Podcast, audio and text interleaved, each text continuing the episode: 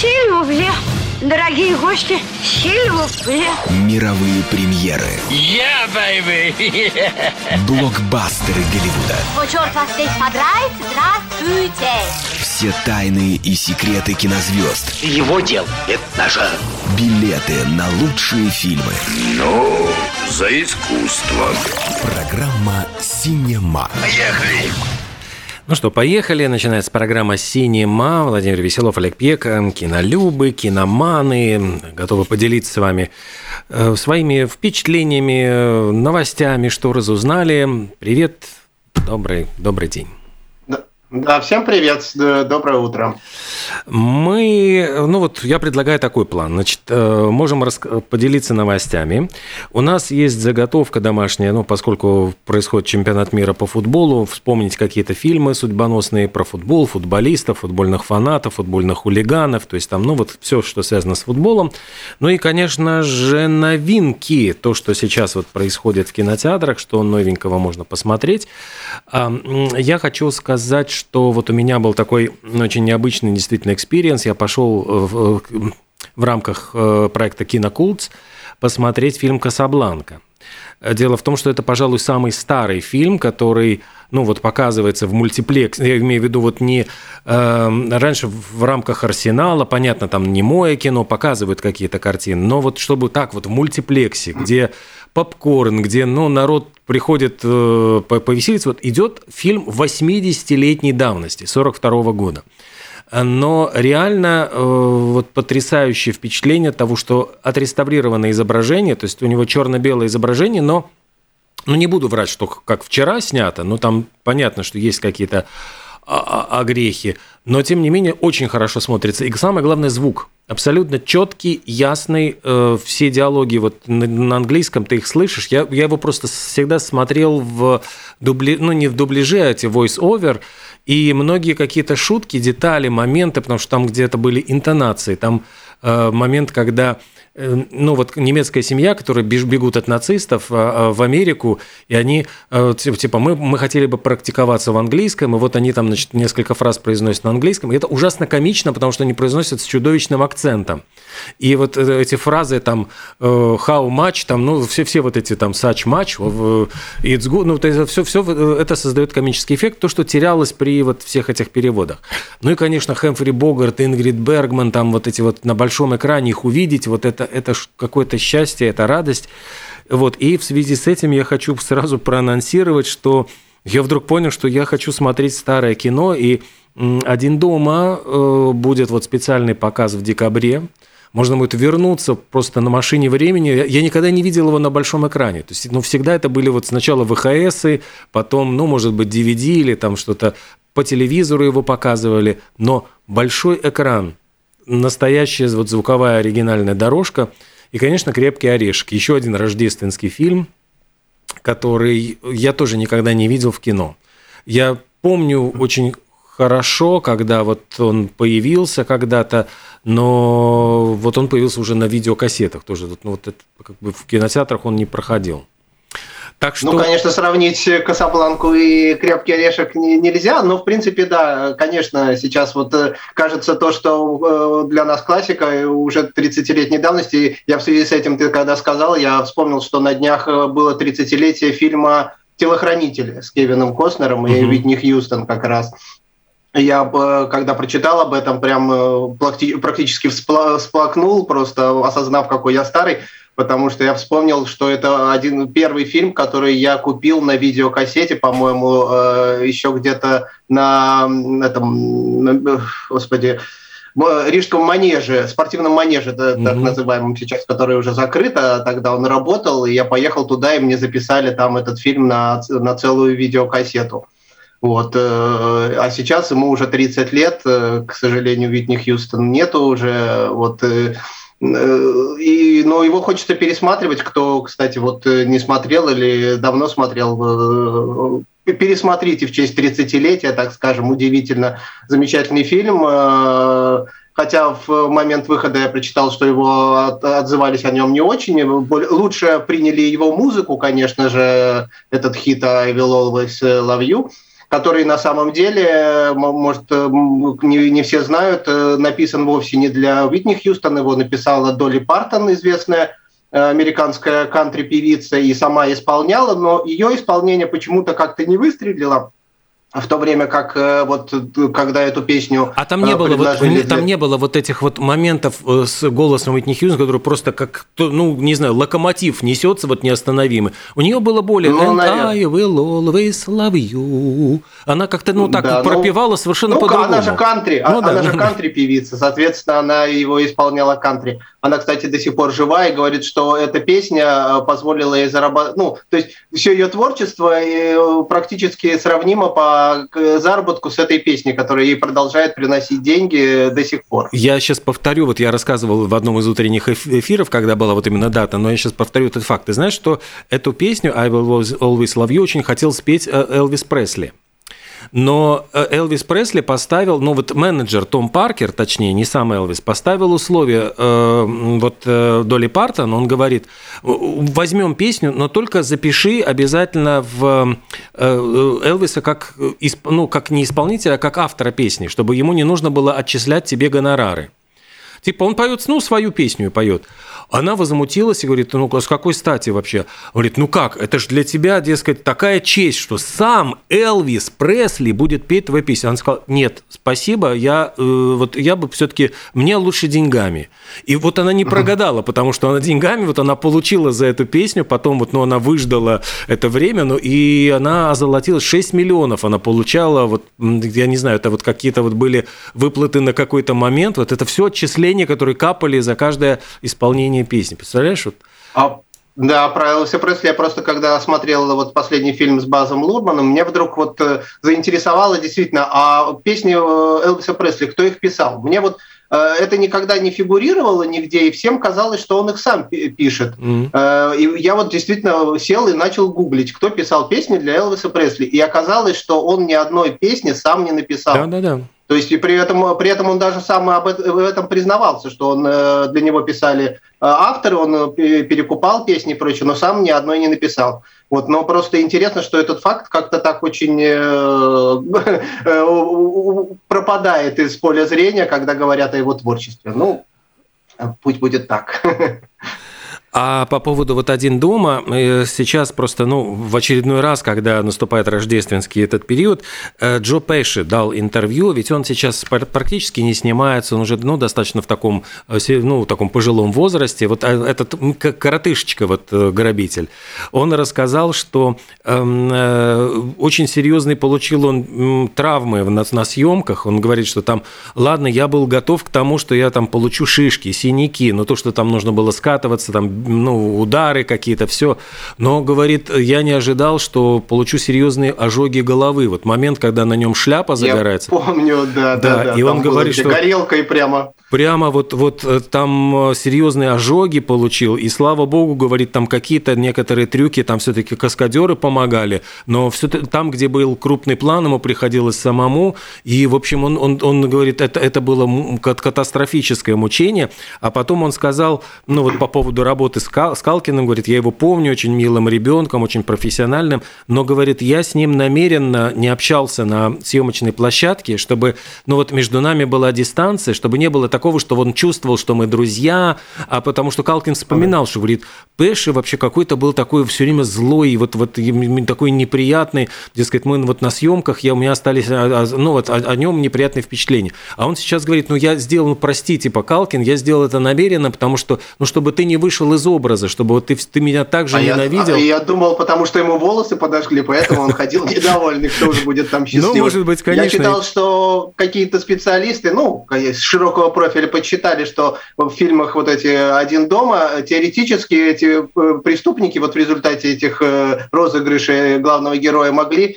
э, пару раз реально убиться. То есть, ну вот если бы все это перенести в реальности, то там пару смертей должно было быть. То есть это все не шутки, поэтому, конечно, горящие волосы – это еще не худший вариант, хотя удивительно, в наше время это все снималось бы, наверное, на фоне синих экранов, никаких горячих волос. Актер бы не пострадал, ни один волосок с его головы тоже не пострадал бы.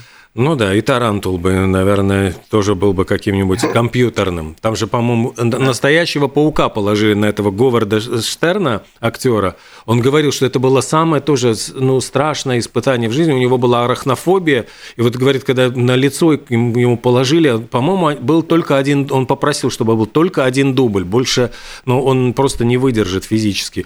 Может, ну, представь себе, тебе огромного паука кладут на лицо. Это вообще, ну, просто какой-то шок.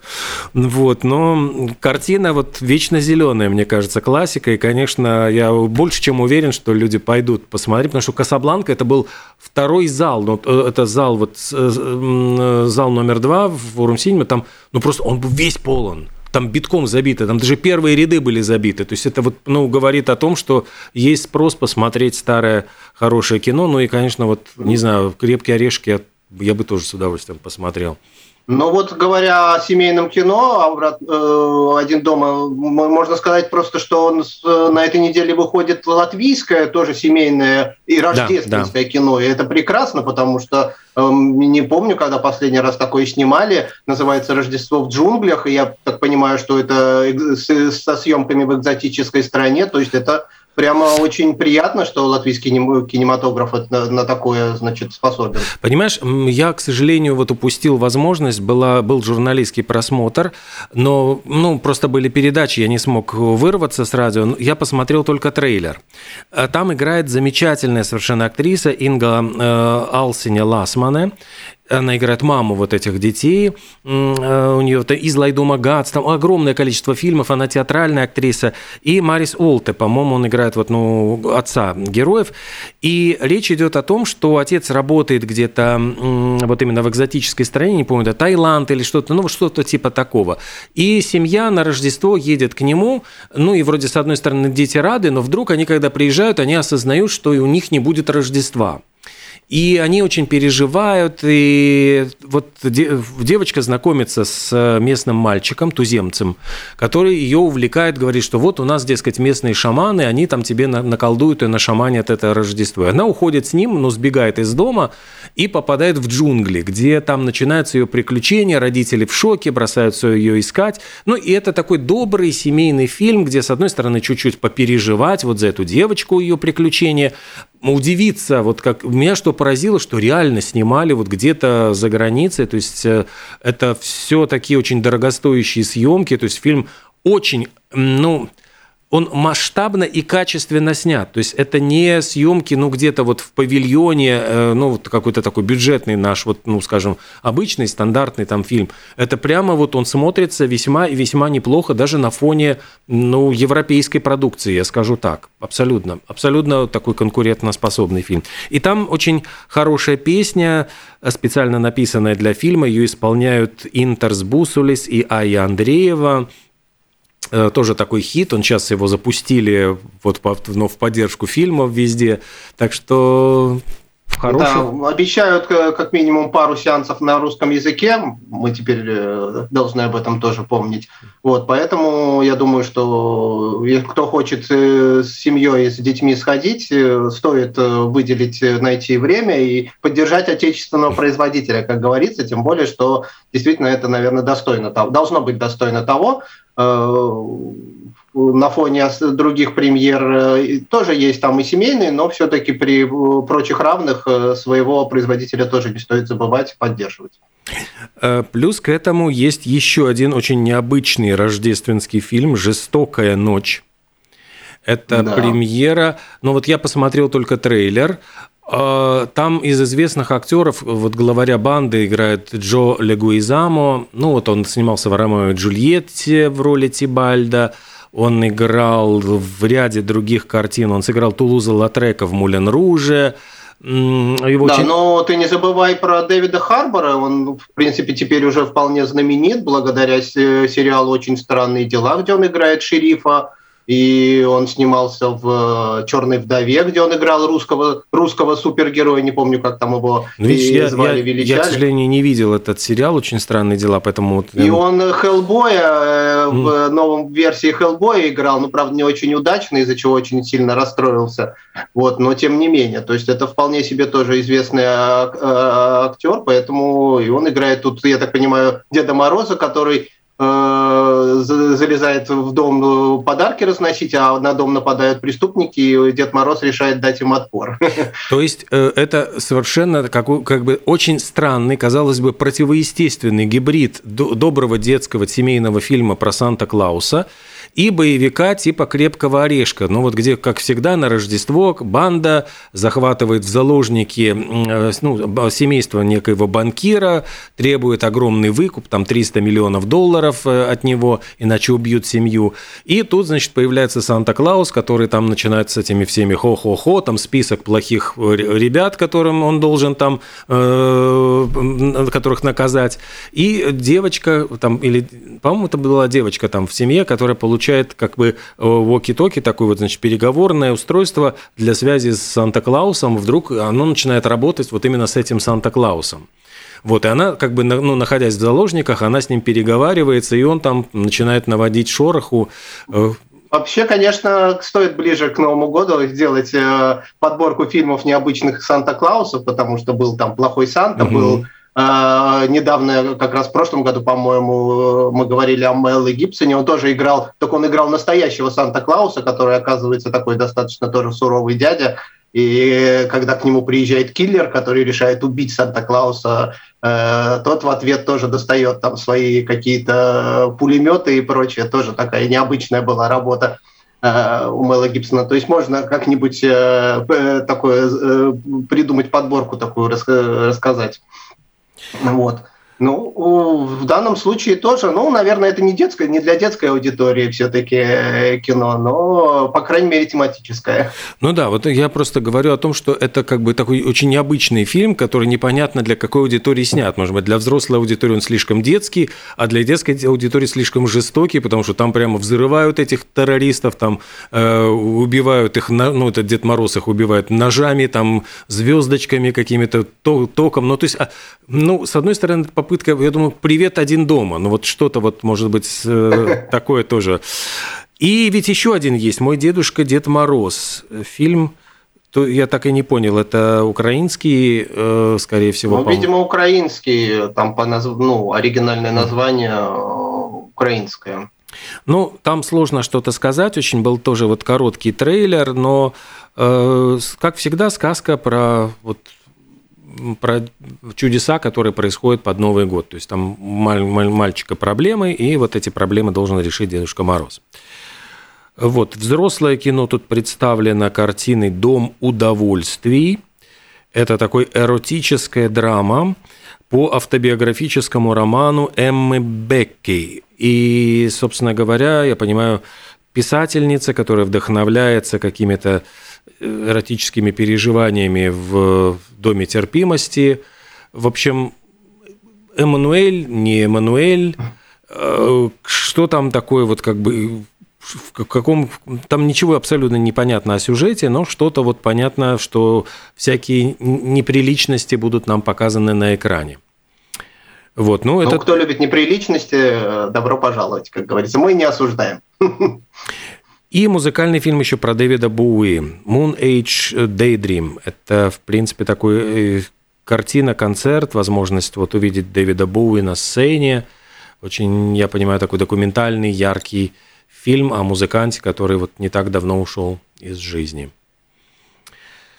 Такие вот премьеры. Что, тогда несколько новостей, может быть, какие-то, что происходит в кино? А, ну, я не знаю, можно о футболе э, поговорить, э, посмотреть, э, что мы можем сказать, потому что я, допустим, когда начал смотреть про эту тему, и вдруг осознал с удивлением, что несмотря на то, что футбол считается таким прям королем спорта, ну, кем-то считается. Mm-hmm. вот, э, фильмов про него не сказать, что... Э, ну, их много, конечно, как и про любой спорт, но нету таких каких-то эпохальных. Вот я с удивлением обнаружил, что среди моих любимых фильмов о спорте тоже нет ни одного о футболе. То есть там у меня вот из любимых спортивных фильмов есть и о гольфе, и о хоккее, и о серфинге, э, ну, даже о спортивной гимнастике есть один, угу. который я люблю пересматривать. Но вот про футбол как-то так вот сложилось, э, что, ну, не знаю, почему-то он оказался как бедная родственница, не сняли какого-то такого Э,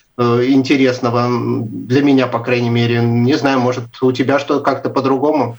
Да нет, ну тут э, действительно не так много. Я хочу сказать, что, кстати, у нас кинотеатры показывают вот футбольные сейчас чемпионаты, э, матчи чемпионата мира на большом экране. Тоже это, наверное, ну, вот люди приходят в кино посмотреть футбол на большом экране, пережить вот как будто бы на стадионе. Что, вот у меня из детства это необыкновенный матч, мультик, был 54 года. Я помню, что вот с большим удовольствием когда-то в детстве его смотрел.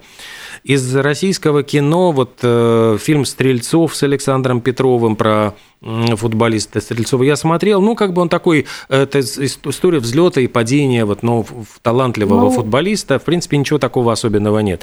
Тренер... Я смотрел про Льва Яшина, да, тоже Лев был Яшин, фильм. Но тоже как-то он э, был еще 11, э, как там, неразговорчивых мужчин, кажется, так назывался, э, российский тоже про матч в 50-х годах, где Россия, советская команда ездила в Англию, но не оставила какого-то вот и такого интересного послевкусия и желания пересматривать, к сожалению.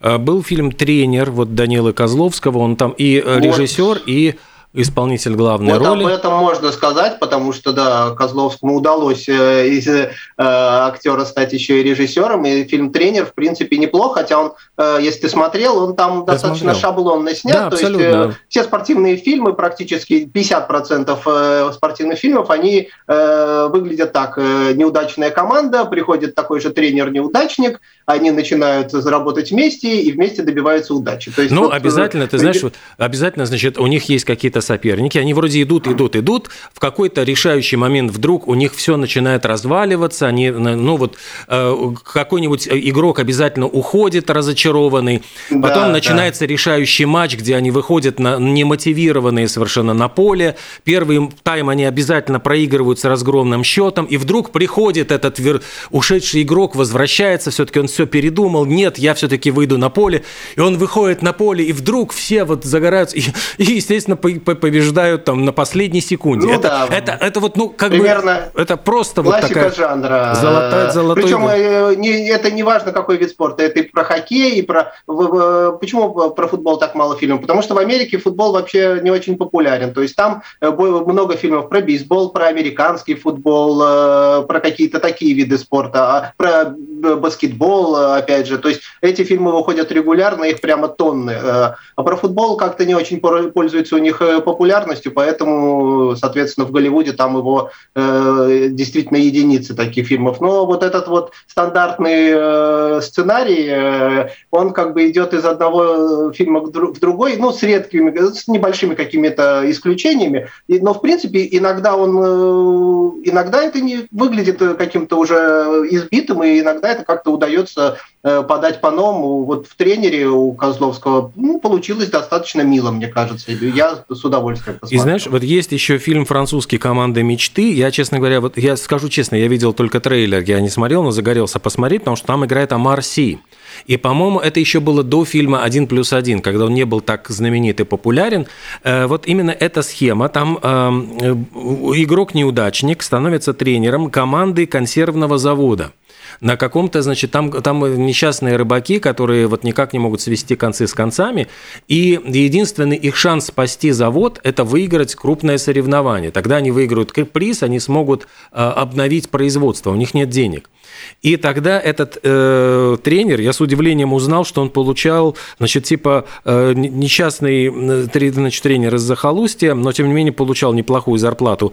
А, ну, по, вот по, по нашим латвийским меркам просто, он набирает новых игроков. И вот это бывшие игроки, которых поувольняли из других команд, и вот там в числе их появляется Марси, ну и, конечно, вот они в конце концов выигрывают кубок, и все счастливы.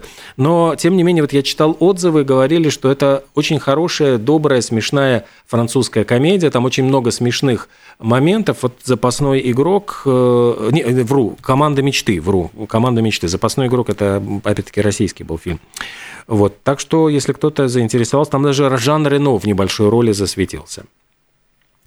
Вот. А... Ну а если вот классика футбольного, я вспомнил, что когда-то давно смотрел фильм «Гол» называется. Да. И потом э, был вторая и третья часть, ну, естественно, уже этот фильм «Гол» в кинотеатре шел, ну, это лет 20 назад, наверное. Вот такая тоже классическая, другая классическая история о, значит, неизвестном пареньке, э, мексиканском иммигранте, мне кажется, там американский фильм, который вот э, попал, взяли его в э, прославленную команду, не помню какую, и вот он начал подниматься по значит, история успеха, то есть это другая, другая, другой чуть-чуть сценарий, но тоже вот история успеха, и там приняли участие тоже какие-то именитые футболисты, он тоже пользовался популярностью, и такой вот э, считается, наверное, классикой фильмов про футбол, фигурирует во всех списках, по крайней мере.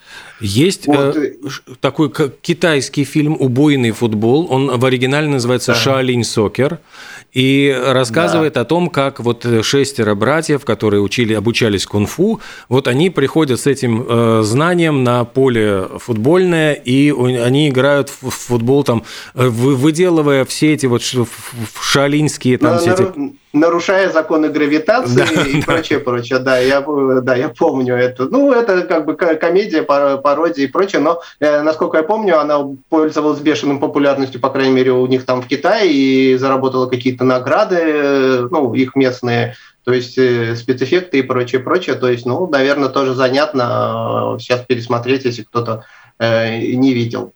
Вот. Э, я не знаю, еще можно вспомнить фильм «Матч» с Безруковым про трагический момент, когда в э, Киеве во время Второй мировой войны э, немцы организовали как бы, ну, игру между своей командой немецкой и украинской, и, соответственно, была такая постановка, что украинцы должны проиграть, и, ну, соответственно, они этого делать не захотели, и э, вся эта история, поскольку, которая основана на реальных событиях, имела потом трагические последствия. Ну, ты да. знаешь, вот я читал, кстати, вот э, э, очень интересно, я читал историческую статью об этом матче.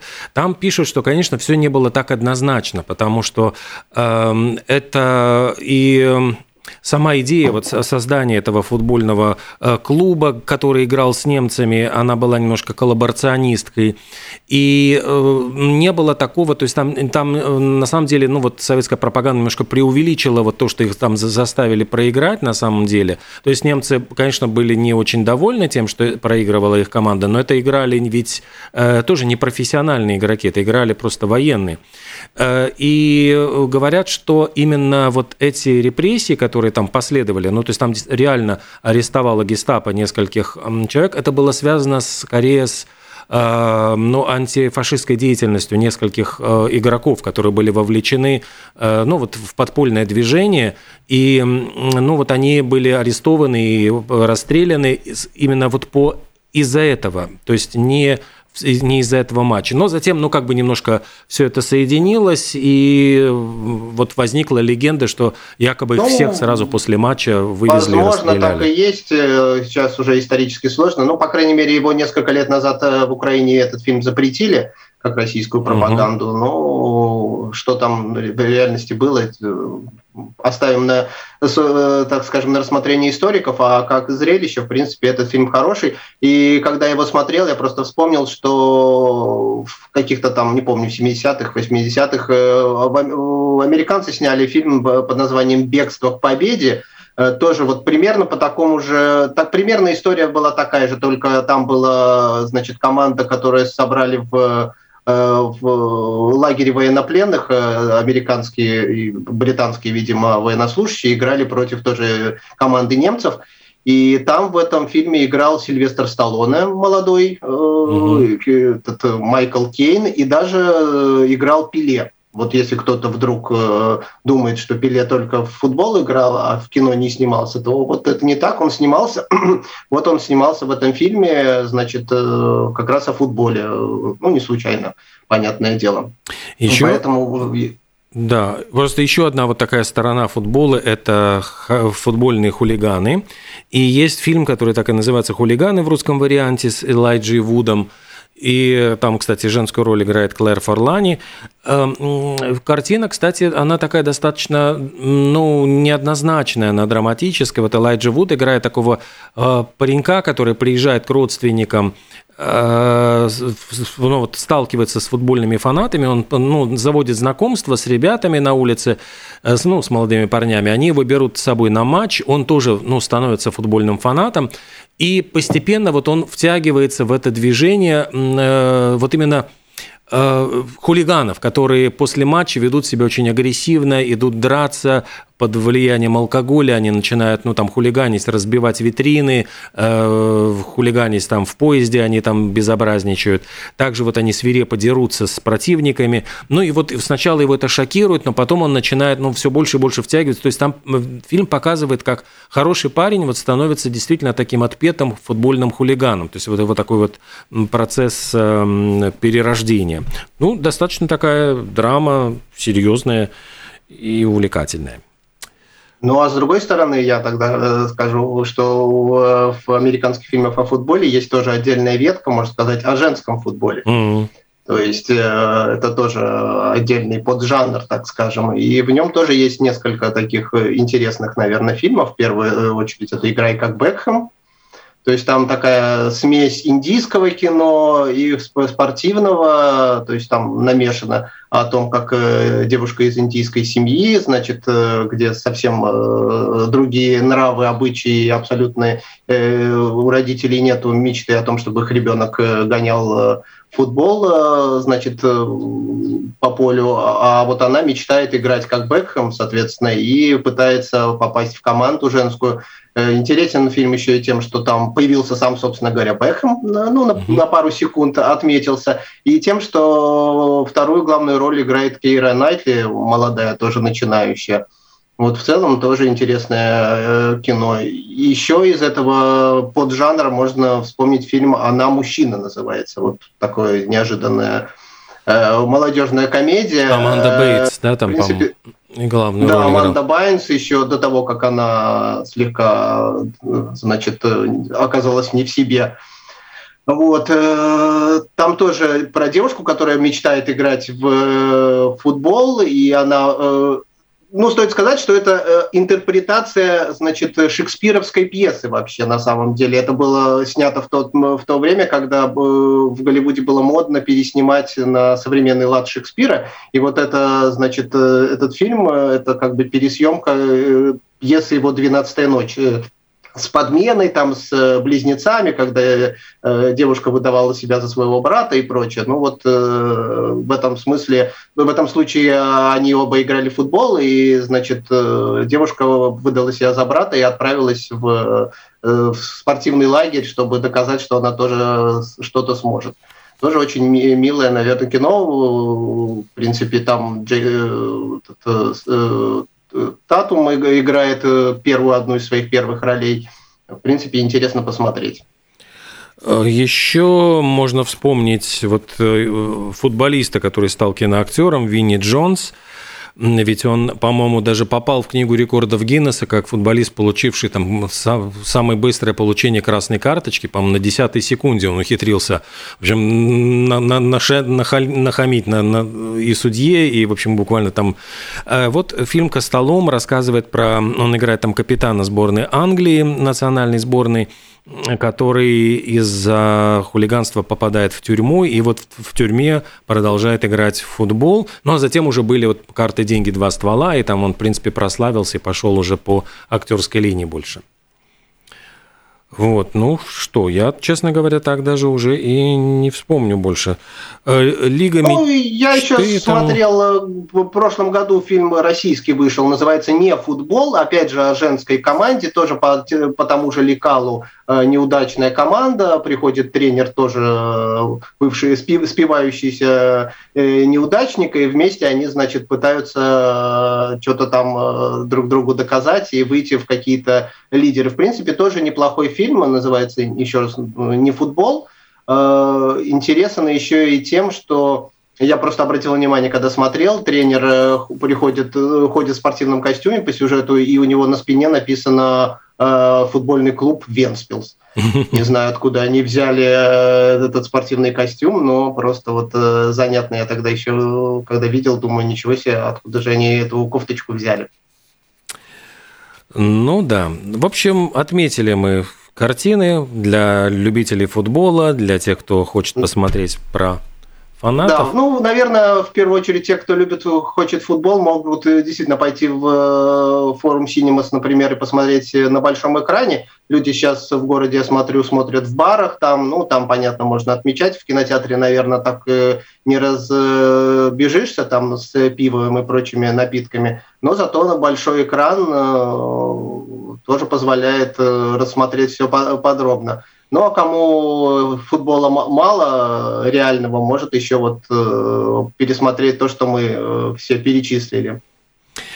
Э, ну да, ну а я вот в свою очередь э, хочу буквально одной строкой сказать, что 5 декабря э, состоится в 10 утра пресс-конференция, на которой объявят номинации на Большого Кристопа. И вот мы узнаем наконец-то номинации на лучшие латвийские фильмы. Так что вот в следующий раз, может быть, расскажу уже подробнее про то, какие картины нашего... Потому что в этом году из-за пандемии вот вышло очень огромное количество фильмов, которые придерживали, вот пока были закрыты кинотеатры, и говорят, что прямо столпотворение, вот буквально наступали друг другу на, на пятки латвийские картины, которые выпустили в этом году, так что будет очень большая конкуренция, ну и, соответственно, наверное, много фильмов хороших получит э, различные номинации.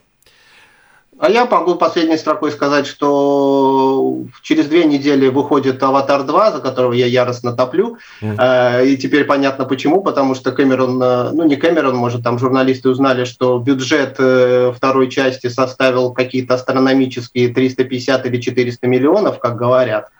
Вот, то есть это гигантские деньги, и отбить их может только заработок, превышающий миллиард. Угу. Ну, там по ряду причин, э, потому что бюджет это всего лишь деньги, потраченные на съемку, а плюс еще рекламная кампания, плюс э, какие-то еще там накрутки и прочее кинотеатров, это же все, кинотеатры тоже свое берут. В общем, в результате там миллиард, полтора миллиарда ему нужно заработать только для того, чтобы не пойти в минусы. Ну, как бы очень не, хочется этого, потому что Кэмерон, наверное, один из таких немногих реально творцов э, кинематографа, и хочется, чтобы он продолжал творить. Э, он обещает еще аватары, но это, конечно, жаль, что он сконцентрировался только на них, но я надеюсь, что это будет достойное зрелище. Э, опять же, я читал недавно, что он э, о том, как он рассказывал, что он мечтал полететь в космос тоже на съемки фильма и даже уже договаривался с Роскосмосом, то есть с российскими значит, космическим агентством, Э, поскольку, если мы помним, он э, ну, при помощи россиян он тогда опускался в Марианскую впадину сам самостоятельно, и в этот раз он тоже думал полететь э, в космос при помощи россиян, но тут, значит, видимо, какие-то политические или э, околополитические интриги, и НАСА его как-то не, в НАСА ему не позволили этого сделать, и в результате вот он расстроенный просто рассказывал о том, что хотел бы слетать, хотел что-то снять, но не получилось. Но, тем не менее, фильм э, все, кто видел, избранные видели, остались в восторге, э, поэтому будем надеяться, билеты уже можно купить. Вот. Прекрасно. Ну что, мы тогда сделаем перерыв до следующей среды. У нас еще огромное количество всевозможных новостей, новых фильмов выйдет. Владимир Веселов, Олег Пека, программа «Синема». До следующих встреч. Всем хороших фильмов и хорошего настроения. Пока. Да, всем пока.